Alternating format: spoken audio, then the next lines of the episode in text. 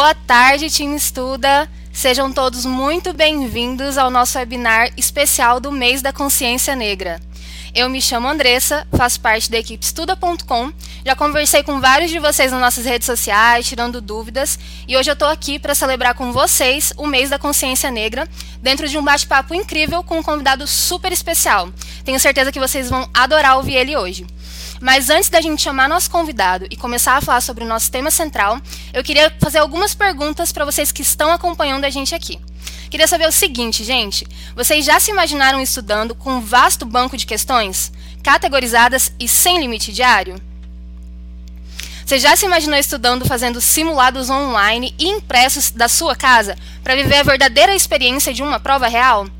E ter acesso a um relatório completo sobre seus pontos fortes e fracos e quais matérias você deveria se dedicar mais e onde você está indo melhor. E praticar redação com a correção de profissionais e corrigindo a redação de colegas que também estão nesse mesmo percurso que você. Queria dizer que se vocês já se imaginaram estudando dessas formas, vocês imaginaram a Estuda.com, porque é isso que a nossa plataforma entrega para quem é Team Estuda no caminho até a tão sonhada aprovação. E por falar em redação, e se sair bem na redação, todo mundo que é Team Estuda sabe que para alcançar a nota 1000 sonhada no Enem, é muito importante a gente ter conhecimento histórico, trabalhar o nosso senso crítico e se manter sempre atualizado. São táticas essenciais para a gente atingir a tão sonhada nota alta na redação do Enem. Quem é Team Estuda sabe de tudo isso e sabe também que a Estuda.com trabalha sempre focada em levar os melhores apoios para o nosso Team Estuda alcançar a aprovação.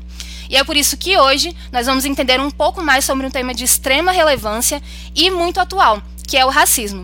Hoje a gente vai conversar com o nosso convidado Vitor Martins. E, além disso, nós vamos falar também, a gente vai praticar também nossas skills na prática de redação. Bem-vindo, Vitor. Obrigado. Boa tarde, gente. Tudo bem? Tudo certo, tudo certo. Vitor, é uma honra receber você aqui hoje para conversar com a gente sobre esse tema. E para a galera dar uma conhecida já de quem é você, por onde você passou. A gente já falou de você nas nossas redes sociais, mas eu queria falar um pouquinho do que você é aqui para o pessoal te conhecer. Bom, gente, o Vitor ele é administrador, ele é psicólogo em formação e mestrando em psicologia. Além disso, o Vitor atua na área de aprendizagem e desenvolvimento da Nubank, com enfoque em educação para a diversidade. Ele é especialista em diversidade e inclusão, e nas consultorias que ele dá para as empresas, ele é responsável por apoiar o posicionamento da marca, com foco na diversidade e para implementar planos de igualdade racial. É muita coisa, né, gente? Dá até, assim, o olho chega a brilha com uma bagagem desse tamanho para dividir com a gente. E por isso e por muito mais, é uma honra imensa receber você aqui hoje, Vitor. Ai, eu que agradeço, eu tô super feliz já. Já quero fofocar com quem tá assistindo a gente. Vamos discutir, vamos conversar.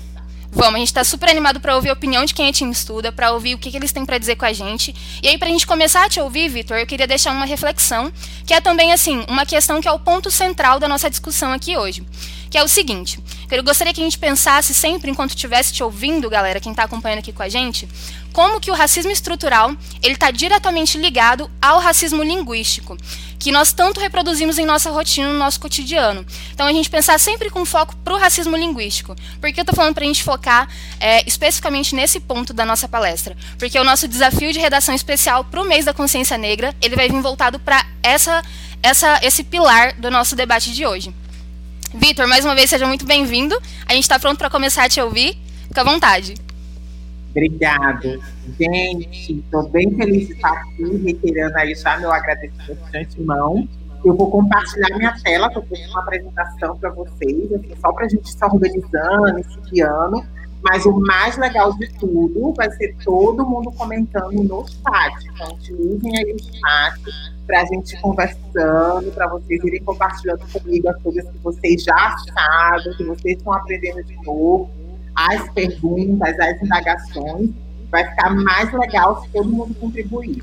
E aí não tem certo ou errado, porque o objetivo é que a gente aprenda. Então é isso. Vamos lá, eu vou compartilhar aqui minha apresentação.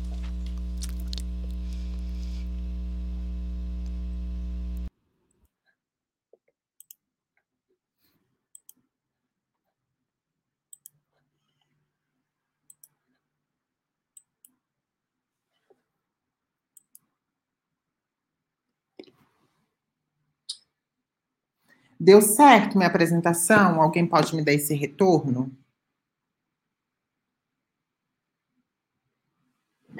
Eu vou começar aqui falando, tá? E daí a gente vai conversando um pouquinho, né? Então, nós vamos falar sobre o racismo estrutural e suas implicações, para que nós possamos pensar como isso faz parte, né, do cotidiano das nossas relações, como isso tem a ver com a gente, né? Tem a ver com todo mundo, não tem a ver só com negros, esse é um primeiro ponto, assim, de desmistificação, né? Tem a ver com todo mundo e é legal que a gente parta desse lugar para entender o quanto nós estamos implicados quando nós estamos falando de racismo estrutural. E aí, como a gente vai falar, a Andressa disse que a gente vai falar bastante de linguagem, eu acho que esse é um ponto bem importante, onde todo mundo vai perceber que está implicado nessa relação do racismo. Eu não vou me apresentar, né? Você a Andressa já fez uma excelente apresentação. Vocês já viram que eu sou extremamente bonito, né? Eu me acho bem bonito mesmo, viu, gente? E daí, então, vamos lá porque a gente interessa, vamos conversar, vamos dialogar. E, mais uma vez, reiterando aí, por favor, utilizem o chat. Então, o que eu queria trazer para vocês, que são conceitos muito importantes, né? Inclusive, assim, é algo que permite a gente construir, inclusive pensando em termos de redação, né, que nessa ideia de preparatório, né, as temáticas das redações dos vestibulares, elas geralmente abarcam temas sociais, né, para a gente pensar. Então, para todo tema social que uma determinada redação abarca, a gente poderia pegar os temas das redações do Enem, que já foram trabalhadas, nós poderíamos pensar essa mesma temática a partir de uma ideia de raça. E por que nós poderíamos pensar todos os temas de Enem, gente, aí eu estou falando todos mesmo, por que nós poderíamos pensar eles a partir de uma ideia de raça? Porque a raça é uma forma de nos constituir enquanto sujeitos. E por ela ser ela não é somente uma forma de nos constituir, mas ela é estrutural e ela é estruturante das relações. Mas, antes de explicar para vocês do porquê que ela é estrutural, eu queria dizer com qual conceito de raça nós estamos trabalhando para que nós possamos avançar. A raça, como a gente aprendeu ela foi entendida por muitos anos como um marcador biológico, ou seja, acreditava-se que existia uma diferença entre raças biologicamente, ou seja, que pessoas brancas eram mais inteligentes do que pessoas negras, em função da caixa craniana, em função da estrutura física. Então, acreditavam-se que negros eram mais fortes do que brancos, em função da estrutura óssea, do alongamento do corpo. Então, nesse momento, haviam elementos, né, científicos, e aí a gente está falando de um conceito de raça a partir da ciência moderna, então, século XIX, que vão pautar a ideia de raça a partir de um campo biológico. Mas o que a gente sabe hoje? Que não existe raça biológica, que existe uma raça humana, né? Então, que existe não existe essa divisão que acontecia até anteriormente. Então, raça, a partir do conceito biológico, passa, então, a ser uma pseudociência, ou seja, um conhecimento que não é válido enquanto um conhecimento científico. Então, hoje não existe nada que sustente a ideia de raça no campo biológico. Vitor, se não existe nada que sustente a ideia de raça no campo biológico, por que a gente continua utilizando raça, o conceito de raça, para falar de sujeitos, para falar da comunidade brasileira? Porque, embora a raça não tenha sentido no campo biológico, nós vamos ter raça a partir de um campo sociológico. E eu vou dar um exemplo disso. Eu vou fazer um exercício com vocês, eu espero que realmente vocês façam esse exercício comigo agora. Eu vou pedir que todos vocês fechem os olhos que estão assistindo essa live. Agora eu vou pedir que vocês imaginem um médico que vai operar vocês. Vocês vão fazer uma cirurgia cardíaca, uma cirurgia do coração, super delicada. Eu queria que vocês imaginassem a mão desse médico, o rosto desse médico que vai estar operando vocês. Agora eu vou pedir que vocês abram os olhos e vocês podem utilizar aí o chat para ir falando quais as imagens vieram na cabeça de vocês. É muito provável que as imagens que tenham vindo na cabeça de vocês foram imagens de homens brancos. A gente, inclusive, tem dificuldade de pensar mulheres, né? Então, o que que isso tem a ver? O que que esse exemplo quer dizer? É que, embora a raça não tenha algo que se sustente no campo da biologia, ela se sustenta no campo do imaginário social das pessoas, ou seja, nós pensamos e nos organizamos a partir da ideia de raça. E é por isso que raça faz sentido a partir de uma análise do campo sociológico, porque ela é uma forma de organização social. Então, nós nos organizamos a partir dessa ideia de raça. Então, o que seria a raça? Raça é uma forma de classificação humana pautada na ideia de...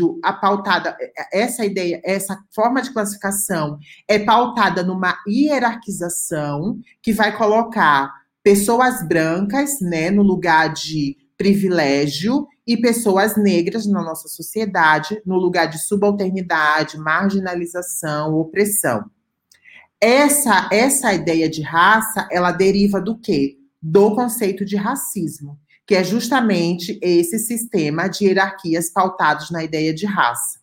É esse racismo que produz, né, então, o privilégio para privilégios materiais e simbólicos para pessoas brancas e produz desigualdades sistêmicas para as pessoas negras. Então, o racismo, ele é uma relação de poder, e aí quando eu falo de relação de poder, eu estou falando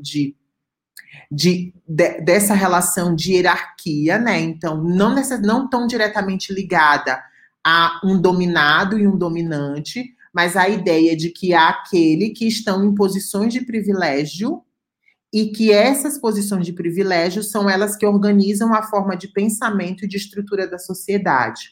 Nós poderíamos pensar um exemplo disso de forma prática, o Congresso Legislativo, né, que a maioria do Congresso é formado por homens brancos heterossexuais.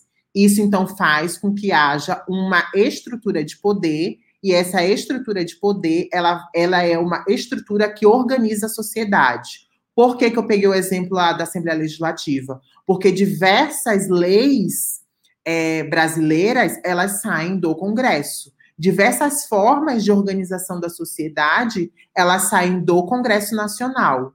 E esse Congresso Nacional, ele é representado por uma maioria de homens brancos heterossexuais. Então, repetindo, o racismo tem a ver com essa estrutura de poder e ele é sistemático, ou seja, ele envolve todas as pessoas, todas as instituições e toda a sociedade.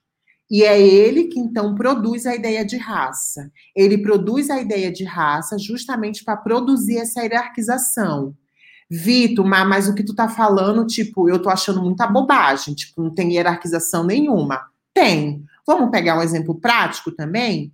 Hoje, se a gente tivesse que pegar a pirâmide econômica brasileira, quem mais recebe são homens brancos heterossexuais, depois mulheres brancas heterossexuais, depois, homens negros heterossexuais e, abaixo dessa pirâmide, mulheres negras heterossexuais. Isso, então, demonstra para a gente justamente aquilo que eu estou falando, que o racismo produz essa ideia de raça, essa hierarquização, e essa hierarquização ela tem um efeito na sociedade, um efeito concreto, né? E que não se dá pela função biológica, porque brancos não recebem 40% a mais do que negros, porque são mais inteligentes. Isso tem a ver porque raça produz essa diferenciação que se dá na forma de organização social, ou seja, que se dá nas relações sociais. Então, ela é entendida a partir desse campo sociológico. Eu vou avançando aqui, e daí, se vocês forem tendo perguntas e dúvidas, eu vou pedir que vocês possam ir registrando no chat, que daí, mais para o final, eu vou tentar responder as perguntas, os apontamentos. Mas também vocês vão colocando os comentários, do tipo assim, ai, nossa, eu nunca tinha parado para pensar nisso. Ou, ai, Vitor, tu tá falando a maior bobagem do mundo. Pode ser bem sincerão aí, bem sincerona. Então, vamos construir esse chat para ficar bem dinâmico e bem bacana. E daí eu quero trazer alguns marcos históricos para vocês. Lembra lá que eu falei, né, no outro slide do racismo estrutural? Então eu vou trazer alguns marcos históricos para vocês, para que nós possamos pensar, né, então, como esse racismo ele vai se estruturando na sociedade. Vitor, e por que que ele é estrutural? Ele é estrutural justamente por isso, porque ele tem a ver... Se a gente tivesse que olhar para um prédio de um... Vamos pegar o prédio da USP, que todo mundo consegue imaginar a USP na cabeça, o prédio da UFRJ. Se eu tirar o mobiliário, os livros da biblioteca, se eu tirar tudo isso, o prédio vai continuar em pé. Por quê? Porque ele tem vigas, ele tem laje, né? Então, ele tem várias coisas que sustentam esse prédio. No momento que eu retiro, então, o computador, que eu retiro o maquinário, essa estrutura, ela vai continuar lá. Então, o racismo estrutural é isso, é essa forma de estruturação da sociedade. E ela não se dá de ontem para hoje, né? Ela se dá num processo que a gente vai chamar de sócio-histórico, ou seja, tem a ver com o processo de construção da sociedade ao longo do tempo. Isso que é pensar o processo sócio-histórico.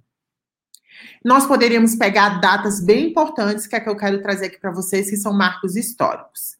1500, né? Então, a gente vai ter a invasão das terras brasileiras. Então, vocês devem ter aprendido nos livros de história, descobrimento do Brasil, invasão das terras brasileiras, né? Não descobrimento. Então, existem várias narrativas para a data do 1500. A narrativa que eu uso é a que as terras brasileiras elas foram invadidas, que é, inclusive, as narrativas que vêm sendo contadas de forma mais crítica, nas escolas hoje em dia e na universidade também. Então, aqui quem vai fazer vestibular de história, para a história, já vai sabendo que os professores eles não vão contar que o Brasil foi descoberto, eles vão contar que o Brasil foi invadido. Então, a gente tem um processo de invasão das terras brasileiras, porque aqui já viviam os indígenas. Depois, a gente vai ter, durante todo esse processo, até o final do século XIX, a gente vai ter aquilo que a gente vai chamar de período da escravidão, né? Período da escravidão, que vai se dar, num primeiro momento, muito pautada na escravização da mão de obra indígena, e depois, muito fortemente, na mão de obra, da escravização da mão de obra negra, vinda, sequestrada dos territórios africanos.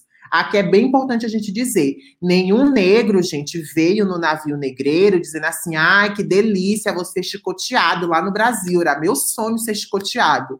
Não, essas pessoas, elas foram sequestradas dos seus territórios originários, né? Elas não vieram aqui para apanhar, elas não vieram para trabalhar de sol a sol, né? Então é muito importante que a gente tenha essa compreensão. Então, em 1850, a gente vai ter a instituição das leis de terras no Brasil. Nesse período aqui, o Brasil já estava se organizando para aquilo que a gente vai chamar de abolição da escravatura, que vai se dar em 1888.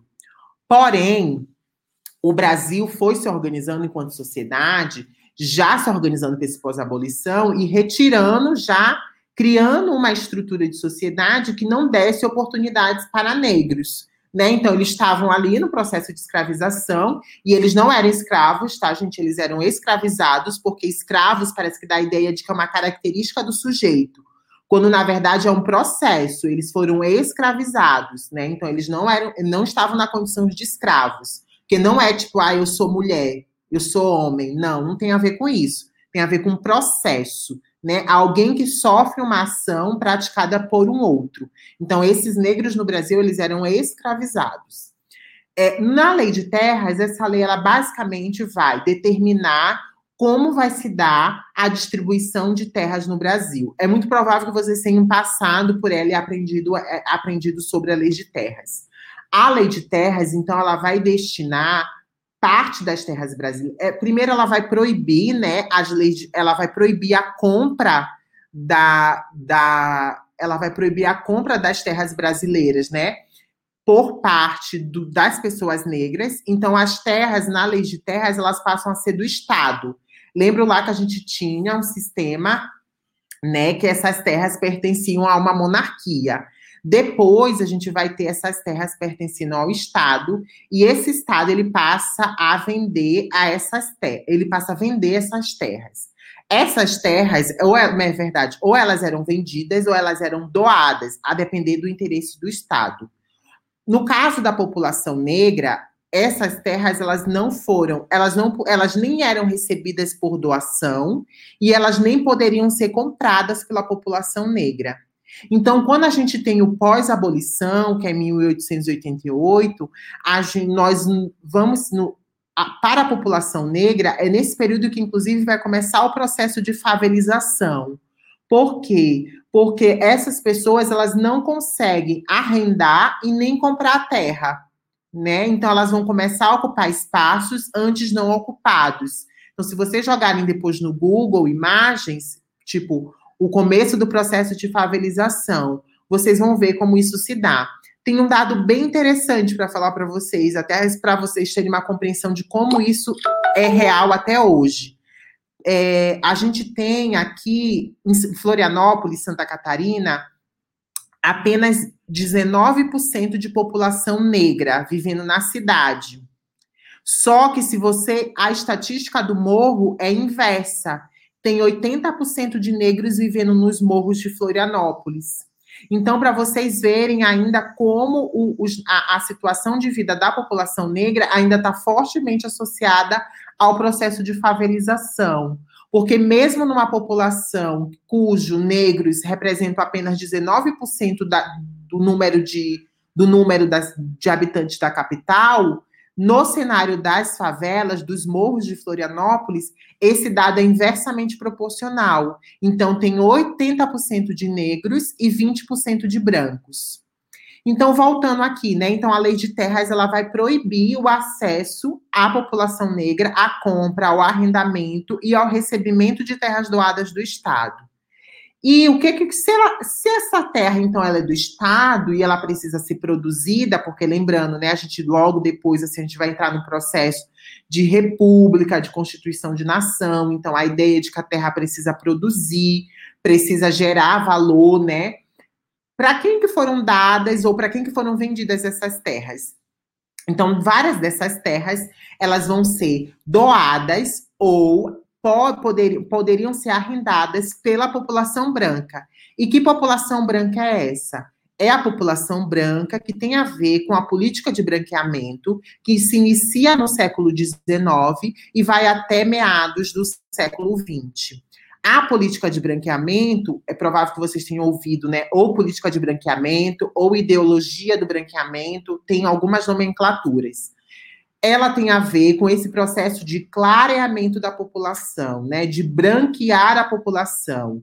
Então, a ideia do Brasil para se tornar uma nação tinha a ver com essa ideia de clarear a população, porque as referências brasileiras de Estado-nação, de república, elas estavam pautadas, né, nessa compreensão eurocentrada, nessa compreensão ocidental dos países do Ocidente. Então, a gente vai ter aqui um processo, né, que para o Brasil se tornar uma nação, nos moldes, né, liberté, igualité, fraternité, né, lembrando lá da Revolução Francesa, nós precisaríamos de uma população branca. E é por isso que nós vamos ter essa política que vai se chamar política de branqueamento. Todos esses pontos que eu trouxe aqui para vocês... Eu queria agora que vocês fizessem assim, vamos somar com o conceito de racismo estrutural. Esses são alguns exemplos, tá? Porque vamos somar agora com o conceito de racismo estrutural, para a gente amarrar bem na nossa cabeça. Porque quando eu estou falando que o racismo ele é uma forma de organização da sociedade, todas essas leis e essas políticas, elas têm a ver com essa forma de organização da sociedade. Ou seja, a lei de terras... é uma forma de organização da sociedade, porque eu estou dizendo para quem são destinadas as terras do país. A política de branqueamento, então a ideia de nação é pautada na ideia da brancura, né? Então, mais uma vez aqui, então a gente vai criando formas de definição da sociedade. Todas essas formas de definição da sociedade, elas fazem parte do modelo de estrutura, né? Se a gente está falando aqui que, por exemplo, a gente tem um sistema de saúde público, o SUS, eu estou falando de uma estrutura de pensar a saúde no país. Da mesma forma, são essas leis. Essas leis, elas também são estruturantes e estruturais da sociedade. Tem dois aspectos mais interessantes também para a gente falar, que é o Gilberto Freyre com Casa Grande Senzala. É muito interessante que vocês possam ler, mas leiam de forma crítica. O Gilberto Freyre, ele vai introduzir, em 1936, um modelo de pensamento com a publicação do livro, que a gente vai chamar aquilo que a gente aprendeu de democracia racial, como se no Brasil nós convivêssemos harmonicamente entre as raças, né? Então, essa ideia... E vejam bem, gente, o que é mais atônito, eu não vou chamar de engraçado, porque não tem nada de engraçado, mas o que é mais atônito... Na época do governo do Fernando Henrique Cardoso, veio uma equipe da Unesco de pesquisadoras para comprovar a tese do Gilberto Freyre, que, de fato, nós vivíamos numa democracia racial, que nós não tínhamos racismo, que nós não tínhamos problemas ligados à ideia de raça. O que essa equipe descobriu? Essa equipe descobriu que... que de fato o racismo existe no Brasil e que não há esse processo e que essa democracia racial, ela é inexistente, né? Ela não é uma verdade. E tem uma lei bastante interessante, né, que é a Lei de Crime de Racismo, a Lei 7.716, que passa, então, a instituir o crime de racismo, né, dentro da nossa sociedade, a tipificar, né, então, o crime de racismo. E ela é uma lei bastante importante para a nossa sociedade, porque é ela que tem apoiado, né, foi uma lei conseguida às duras penas, porque para você ter uma lei de crime de racismo, você precisa dizer que, então, há racismo na sociedade, né? Então, que a ideia de uma democracia racial é falsa e que, de fato, nós temos racismo na nossa sociedade. Então, essa é uma lei que evidencia o quanto precisamos de mecanismos via Estado, e aí leio o Estado com E maiúsculo para quem é do Nordeste e E maiúsculo para quem é do Sul e Sudeste, do Estado, né, agindo em relação ao racismo. Tá tudo certinho aí, gente? Tá todo mundo conseguindo acompanhar? Vão falando no chat, que tem uma equipe só para olhar para o chat, então vamos fofocar nesse chat bastante. E aqui eu queria trazer para vocês aquilo que eu já introduzi um pouquinho, que é esse sistema de hierarquias e privilégios, e que esses privilégios, eles produzem privilégios materiais e simbólicos. Esse sistema de hierarquias e privilégios, a gente basicamente está falando, né, nessa ideia de que as pessoas brancas, elas vão receber o privilégio da cor. Uma pergunta que sempre aparece aqui, Vitor, mas o branco pobre... Gente, o branco pobre, ele também é uma pessoa que passa por discriminação. Ligada ao quê? Ligada à pobreza, ligada à ideia de classe. Mas ele não passa pela barreira da raça. Ou seja, ele não vai deixar de ser contratado numa empresa por ser branco. Diferentemente de uma pessoa negra, que ela vai deixar de ser contratada para uma determinada vaga somente por ela ser negra. Então, quando a gente está falando desse sistema de hierarquias, a gente está falando disso, né? Que é um sistema de hierarquia, então lá, né, branco, lembrando qual é a classificação racial do Brasil, né? É branco, negro, amarelo e indígena. Essas são as 4 classificações raciais. No censo do IBGE, a gente tem uma classificação que se chama raça-cor. Então, nós temos 5. Preto, pardo, amarelo, indígena e branco. E daqui, ó, preto e pardo viram uma categoria única, que seria a categoria negro, e os outros são categorias raciais, amarelo, indígena e branco. 2 indígenas, eles ainda se diferem em etnias. Então, não confundam o conceito de raça com o conceito de etnia. Aí, o porquê que os grupos indígenas se diferem em etnias? Porque o mesmo grupo, o grupo indígena do Nordeste... Vou pegar, sei lá, o mesmo grupo do Maranhão, indígena do Maranhão, e que são mais de um, não são os mesmos grupos indígenas do sul do Brasil. E essa diferenciação, ela se dá por uma questão de costumes, de cultura, de forma de convivência social. E essa variação a gente chama de variação étnica, né? Então, para os indígenas, além da classificação racial, há uma classificação étnica. E aí, só que essa... Aí, bem importante, tá? Essa classificação étnica, ela não tem hierarquias. São só formas de divisão culturais e de forma social de viver desses grupos humanos. E aí, o sistema de hierarquias, né? Então, a gente vai ter esse sistema, né, pautado a partir da ideia de raça, que produz privilégios, e esses privilégios, eles são materiais ou simbólicos. Materiais, quando eu digo que pessoas brancas ganham 40% a mais do que pessoas negras. Privilégio simbólico, vou dar um exemplo também. Tem uma pesquisa da minha orientadora de mestrado, ela vai entrevistar brancos na cidade de São Paulo. O livro dela, para quem quiser ler, se chama Entre o Branco, o Encardido e o Branquíssimo. E Configurações da Raça na Cidade de São Paulo. Eu acho que é mais ou menos esse nome do livro. Lia Vainer Schucman, o nome da escritora, da autora. Essa ideia, numa parte da entrevista, ela pergunta para uma pessoa, para um mendigo, branco, ela pergunta o que é ser branco para você. E ele vai responder: ser branco para mim é entrar no banheiro do shopping para cagar e não separado pelo segurança. Então vejam, aqui a gente tem um exemplo prático de que o mendigo é um branco pobre. Todos vão concordar comigo? Ele é mendigo, ele é pobre, né? Uma associação direta.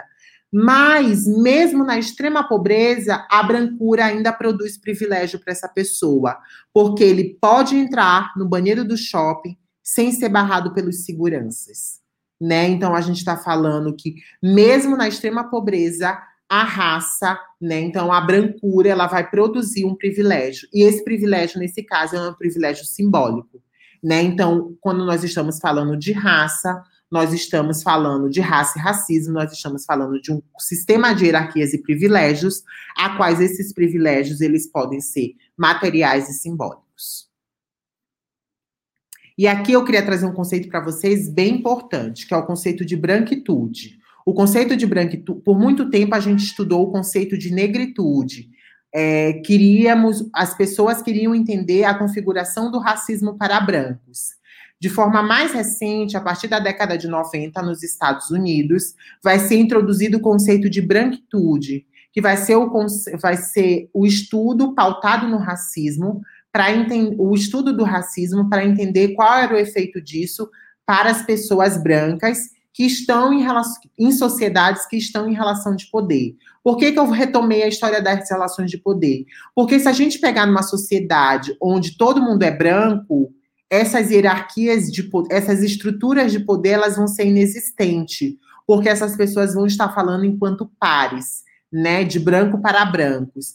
Por isso que é bem importante dizer que não necessariamente a branquitude ela tem relação com as pessoas brancas, mas ela não se resume às pessoas brancas, porque a branquitude é justamente o exercício de poder, né? Então, a gente está falando aqui de um exercício, de uma forma de conviver em sociedade.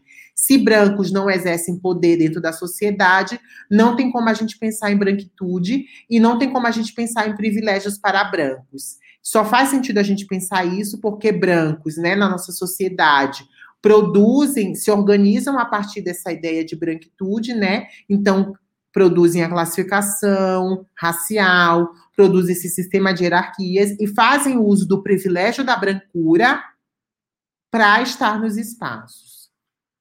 A Lia Vainer vai dizer, né, que a branquitude produz o racismo produz três principais efeitos para brancos: a falsa ideia de superioridade moral, intelectual e estética. Vou explicar para vocês. Aqui é o quadro da primeira missa, do Vitor Meirelles, é um óleo sobre tela, e aqui a gente está vendo o processo de catequização dos indígenas. Aqui, sem entrar no mérito de certo ou errado, de qual religião é melhor, a gente consegue perceber nitidamente esse processo de que os indígenas já tinham crenças espirituais e religiosas, e ainda assim eles foram forçadamente convertidos ao catolicismo. Isso significa que a concepção da branquitude é que a moral branca, e aí a moral cristã, que é uma moral branca, né? O cristianismo, ele não decorre de países de origem africana, eles decorrem da região do centro europeu, né? Então, esse processo de catequização, ele é forçado. Significa que a gente está impondo uma perspectiva de mundo e uma perspectiva de moralidade aos sujeitos. Então, aqui é um exemplo de falsa ideia de superioridade moral. Isso é um dos efeitos do racismo para brancos.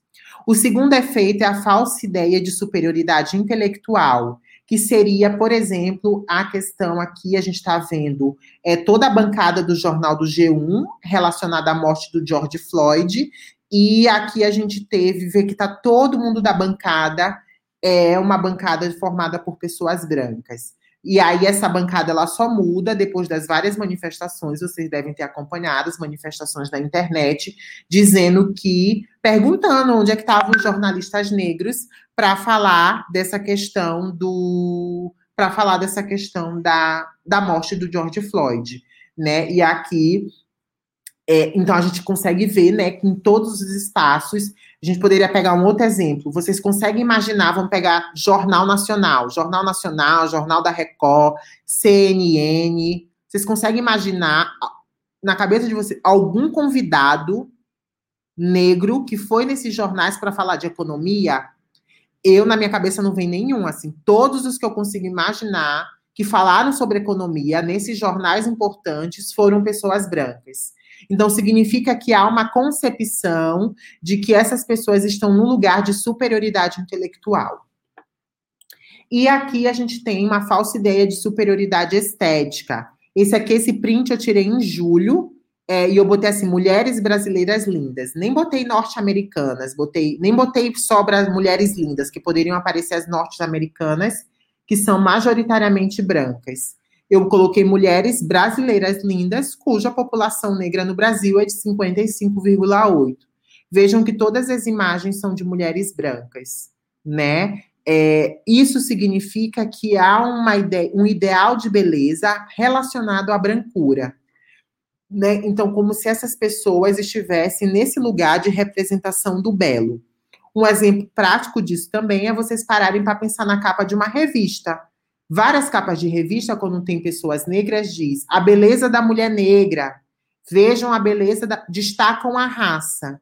E para o caso de mulheres brancas, eu não consigo imaginar uma capa de revista dizendo a beleza da mulher branca, porque justamente as pessoas brancas usam do lugar desse lugar de privilégio, como se elas não tivessem que pensar sobre a sua raça, quando, na verdade, elas também são racializadas.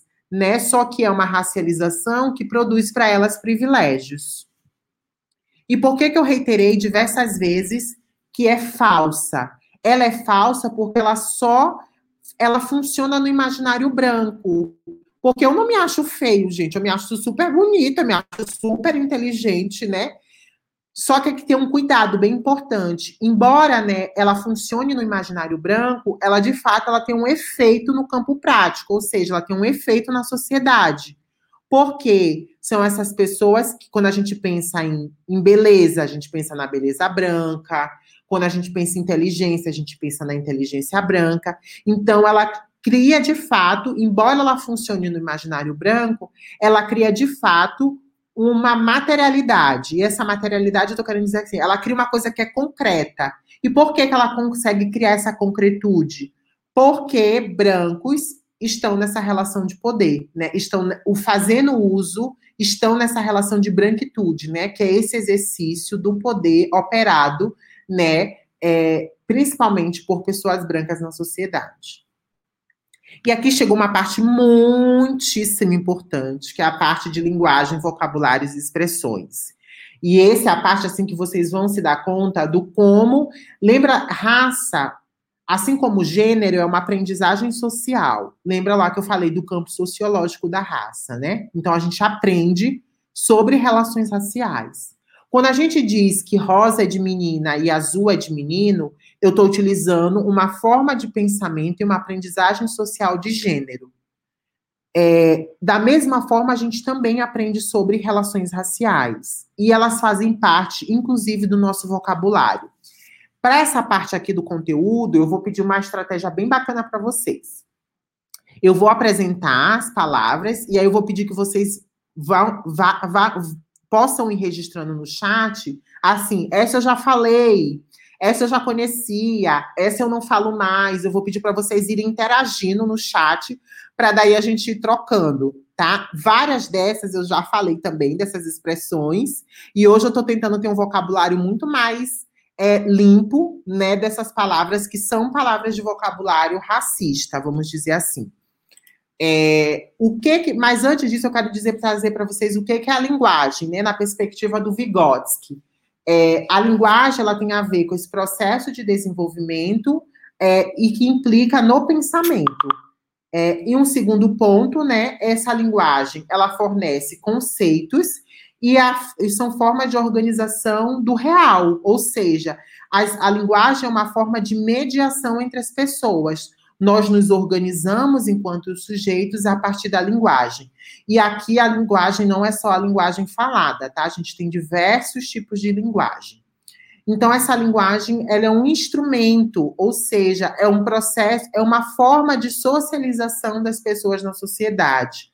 O Vygotsky, a linguagem, ela vai produzir, então, funções básicas, desde o intercâmbio social, né, que então tem a ver essa troca, quando, né, uma criança aprende a falar com os pais, né, ela está aprendendo a falar, a verbalizar, vamos dizer assim, essa tem a ver com uma função de intercâmbio social, quando ela aprende a apontar, né, todas essas são funções da linguagem. E tem a ver com o pensamento generalizante. Se eu disser assim, o carro está passando na rua, eu não preciso ver o carro para imaginar o carro passando na rua, né? Então, tudo isso são formas de aprendizagem de linguagem. Aqui, ó, é a parte que a gente vai começar e que eu vou pedir para vocês utilizarem aí o teste. Por exemplo, criado mudo, né? Criado mudo tem a ver, é uma expressão do nosso vocabulário racista. Tem a ver com pessoas negras escravizadas que ficavam ao lado, né, da cama dos senhores, né, dos donos das casas grandes, que ficavam ao lado da cama para servir os senhores durante o período do sono desses senhores. E eles tinham que estar mudo porque esses senhores estavam dormindo, né? Então, daí deriva a expressão criado mudo, que a gente pode substituir por mesa de cabeceira, mesinha, enfim, aparador, né? Então, a gente tem várias possibilidades aí de substituição. Vai registrando aí se você já sabia. O outro é meia tigela. Deixa eu ver uma expressão que eu utilizava, meia tigela. Esse servicinho tá tão meia tigela, do tipo assim, né? Esse serviço não tá bom, que é muito do que a gente utiliza do meia boca. Então, meia tigela, meia boca. Esse meia tigela, então, ele tem a ver com esse fato de que, para algumas pessoas negras, elas recebiam a refeição completa. Para outras, elas recebiam parte da refeição, né? E essa refeição, essa metade dessa refeição estava ligada à ideia de um trabalho mal executado. E a gente pode substituir, então, essa expressão por foi mal feito, tá medíocre, não tá bom, enfim, né? Aí essa mesa, assim, tem múltiplas formas da gente substituir. Tô de bucho cheio, encheu o bucho. Gente, essa eu usava até ontem, até eu editar esses slides, né? Até ontem não, até hoje, até eu editar esses slides. Eu revisei esses slides e eu não tinha essa ainda aqui. Bucho cheio, encheu o bucho. Eu realmente usava, eu vou até ler para vocês, que eu ainda não fixei. Ó, durante o período da escravização, nas minas de ouro, os escravizados apenas se alimentavam quando conseguiam preencher com ouro o buraco na parede, conhecido como bucho. Né? Então, olha, então a gente vai, mais uma que a gente vai substituir aí. Por bem alimentado, satisfeito. Aqui tem um ponto bem interessante, do tipo assim, alguém poderia perguntar assim, Vitor, mas eu não vejo racismo nessas palavras. Ok, você pode não ver e você não pode não utilizar elas em cunho racista. Beleza, vou concordar com você. Mas não esqueçam, né, daquilo que o Vygotsky vai dizer, que a linguagem, ela é uma forma de socialização. Ela é uma forma de intercâmbio social. Então, você nunca fala necessariamente só para si. Ele até vai falar lá da fala egocêntrica, né? Que é falar consigo mesmo. Mas, em geral, a gente fala em relação ao outro. E esse outro não necessariamente vai entender que você não está sendo racista na comunicação. Então, esse é mais um exemplo. Tem aqui negra de traços finos, beleza exótica, negra bonita. Esse aqui tem a ver com o mesmo lá da capa de revista. Lembram lá quando eu falei para vocês a beleza da mulher negra? É a mesma coisa nesse aqui. Negra de traços finos, beleza exótica, negra bonita. Como se a raça dessas pessoas precisassem sempre estar marcadas. Porque eu não digo brancas de traços finos. Olha, a branca tem uma beleza exótica. A gente não usa essas expressões, né? Elas têm a ver justamente com isso, na ideia de que haveria, então, aqui, esse exemplo é muito importante para a gente pensar o lugar de neutralidade da raça, como, então, se pessoas brancas não fossem racializadas, como se elas partissem de um lugar neutro, quando, na verdade, não, elas pertencem ao grupo racial branco. E aí a gente pode substituir isso por bonito, ou bonita. Doméstica, né? Então, tem a ver com essa ideia, né, de domesticação, né? Então, dessas pessoas escravizadas, elas não tinham... Lembram lá, vocês, eu não sei se vocês vão lembrar, mas antes da gente ter o conceito de raça biológico, a gente já tinha o processo de escravização acontecendo no Brasil. E esse processo de escravização, ele se dá porque negros africanos, negras e negros africanos, não eram vistos como humanos, inclusive pelo catolicismo, né? O catolicismo dizia que as pessoas negras não tinham alma, e que por elas não terem almas, elas eram passíveis de serem escravizadas, e de serem domesticadas, porque elas não estavam no âmbito da categoria do humano, elas estavam no âmbito da categoria dos animais. E os animais, alguns animais a gente os domestica, que foi o caso da população negra. Então, a gente pode substituir o doméstica por trabalhadora, funcionária, secretária do lar, trabalhadora do lar, funcionária do lar, né? Todos esses slides aqui, gente, eu tirei do material do Ministério Público, do Distrito Federal e Territórios. Vou até ver se depois o povo da Estuda.com consegue compartilhar ele com vocês. Eu acho que vai estar disponível, sim. Aqui tem, né, então, o cabelo ruim, cabelo duro, cabelo pinchain, cabelo de aço. A gente pode substituir por cabelo afro, cabelo crespo, cabelo cacheado. Vou dizer um detalhe para vocês, que as pessoas não sabem. Eu também fui aprendendo depois. Existem vários tipos de cabelo, de textura. O meu cabelo, por exemplo, o fio do meu cabelo é o 4C. Ou seja, é o cabelo mais crespo que existe. Vocês sabiam que o cabelo mais crespo é um dos mais sensíveis? E que, inclusive, lavar o nosso cabelo com shampoo de gôndola, tipo Dove, Tresemme, sei lá, esses shampoos de gôndola de supermercado, eles são prejudiciais para o nosso cabelo. Porque os nossos cabelos são de fios muito sensíveis. E a vida inteira eu aprendi que não, que o meu cabelo era duro, que o meu cabelo era resistente. Tudo isso tem a ver com esses processos de socialização da raça. Não sou tuas negas, né? Eu acho que essa é uma expressão muito comum, especialmente em alguns estados, né? Que é dessa ideia de dizer assim, né? Não sou do teu grupo, não pertenço à tua patotinha, né? Então, o que faz referências às escravizadas que eram propriedade dos teus senhores. E por isso não lhe eram permitidos fazer qualquer coisa sobre elas, né? Então, a gente pode substituir não sou tuas negas, que a gente utiliza do tipo, não sou do teu grupo, me respeita, né? Por me respeite, toma tenência, né? A gente pode substituir por várias outras coisas. Aqui a gente tem um preto de alma branca, esse também é muito comum. O Jorge Aragão tem uma música falando sobre isso, né? Como se a ideia de que para ser uma boa pessoa negra a gente tivesse que ter uma alma branca, né? Então, isso vem em tom de elogio, a gente não deveria usar. A gente pode usar boa pessoa, uma pessoa honesta, uma pessoa bacana, uma pessoa gentil. A gente pode utilizar o adjetivo que, de fato, a gente quer atribuir à pessoa. Denegrir, essa que a gente usa com muita frequência, né? Que tem a ver com esse processo. O denegrir, se a gente tivesse estratificar, né? Traduzir, seria tornar negro, né? E a gente utiliza como em tom pejorativo. Né? Então, ele denegriu a minha imagem, né? Então ele tornou negro a minha imagem, né? Então a gente pode substituir por difamar. A coisa tá preta, né? Então, essa eu também escuto bastante. Eu não sei vocês, registrem aí no chat, que é para dizer assim, a coisa ficou, que a gente poderia substituir, a coisa ficou feia, não tá legal agora, né? Que tem a ver com esse... tem a ver com a ideia de que parece que para não tá bom, precisa tá preto.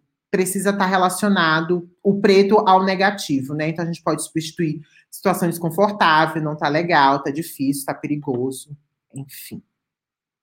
Mercado negro, magia negra, lista negra, humor negro, ovelha negra. Essas, assim, 10 de 10, assim, tenho certeza que todo mundo aqui já usou, pelo menos uma dessas ou várias, né? Então, tem associado essa ideia também de colocar a palavra negra como algo, como um marcador pejorativo, né? Como um algo negativo, como um algo que não é bom. A gente pode substituir por mercado clandestino, mercado paralelo, lista proibida, humor ácido, rebeldia, né? Então, a gente tem várias formas de substituir isso aí que a gente está falando. Nega maluca, quem está assistindo aqui, que é do Rio Grande do Sul, aprendeu a vida inteira a chamar bolo de chocolate de nega maluca. Aí está aqui a explicação, né? Um bolo muito popular em Portugal e no Brasil, é feito com chocolate, farinha de trigo e ovos. Normalmente leva uma cobertura feita com chocolate, leite condensado e brigadeiro. O famoso bolo de chocolate, né, gente? Vamos nos convencer que é o famoso bolo de chocolate. Não tem nada de diferente entre nega maluca e bolo de chocolate. Vitor, mas é cultural no meu estado. Gente, mas todo mundo, a gente está mudando o tempo todo as coisas para se tornar uma pessoa melhor. Eu entendo, né, que se a gente está falando de expressões racistas, elas também precisam ser retiradas do nosso vocabulário, porque elas fazem parte desse processo de crescimento pessoal, né, de cada indivíduo. Ainda que, né, todo mundo do meu estado fale, ainda que seja cultural, né? Se eu fosse pegar um exemplo disso, chamar as pessoas de viado. Eu aprendi a ficar chamando as pessoas de viado como ofensa. Tenho certeza que todo mundo que está assistindo a gente aqui discorda que viado é ofensa para alguém. Então, por que não retirar também nega maluca quando a gente for falar do bolo, né? Tem a ver com isso, da gente ir aprendendo e consertando. Cor de pele, né? Me deu um lápis cor de pele. Gente, a cor de pele também tem a ver com aquele lugar lá da universalidade, né? Como se pessoas brancas estivessem nesse lugar de universalidade. Não rola, gente. Não existe um lápis cor de pele. Que a minha cor de pele não é a cor de pele do, sei lá, da Andressa aqui que começou, do Anderson que está aí fazendo a tradução para Libras. A nossa cor de pele é diferente, né? Então, não tem como ter um lápis cor de pele universal, né? Então, rosa claro, bege, a gente pode substituir por isso. Inveja branca. Eu aprendi inveja branca, gente, na minha época de malhação.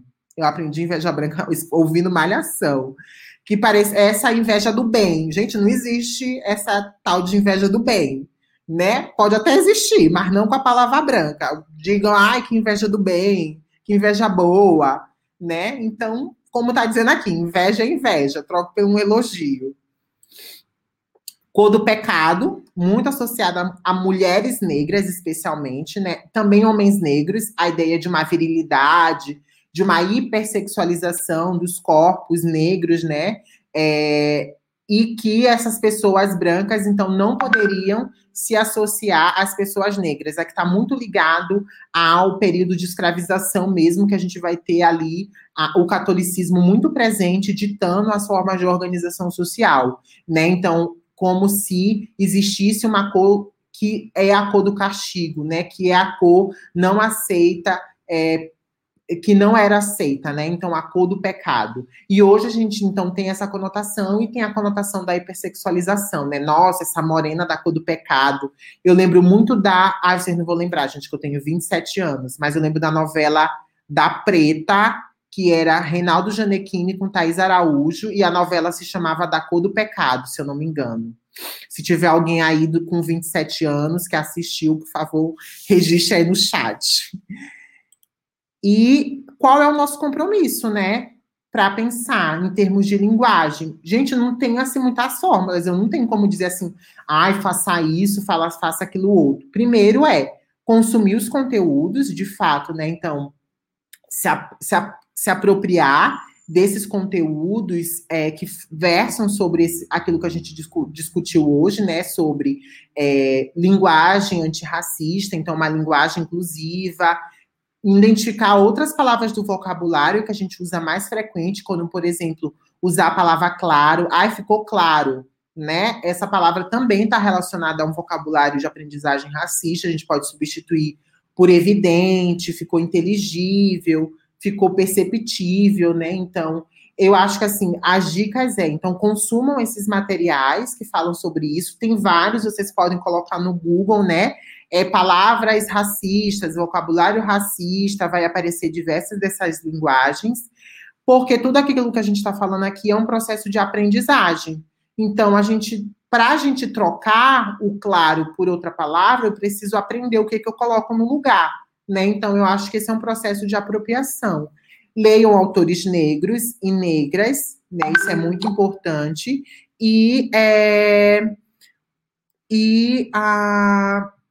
Eu acho que um outro aspecto também aqui é se colocar nessa posição de alguém que foi socializado numa sociedade que é racista, então é para todo mundo, né? Então não existe, eu não sou, fulano não é, então é todo mundo no balaio de gato só.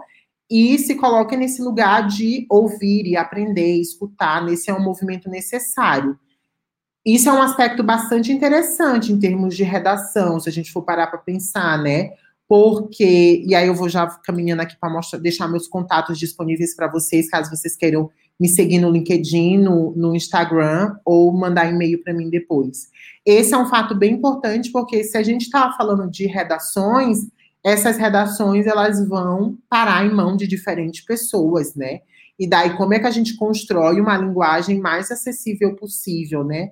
Uma linguagem que não é machista, uma linguagem que não é LGBTQIA mais fóbica, uma linguagem que não é racista, né? Então, como é que a gente constrói uma redação que, de fato, a gente entregue um material ao leitor e que em nenhum momento a gente utilize dessas expressões, que são expressões que machucam, que são expressões que ferem, né?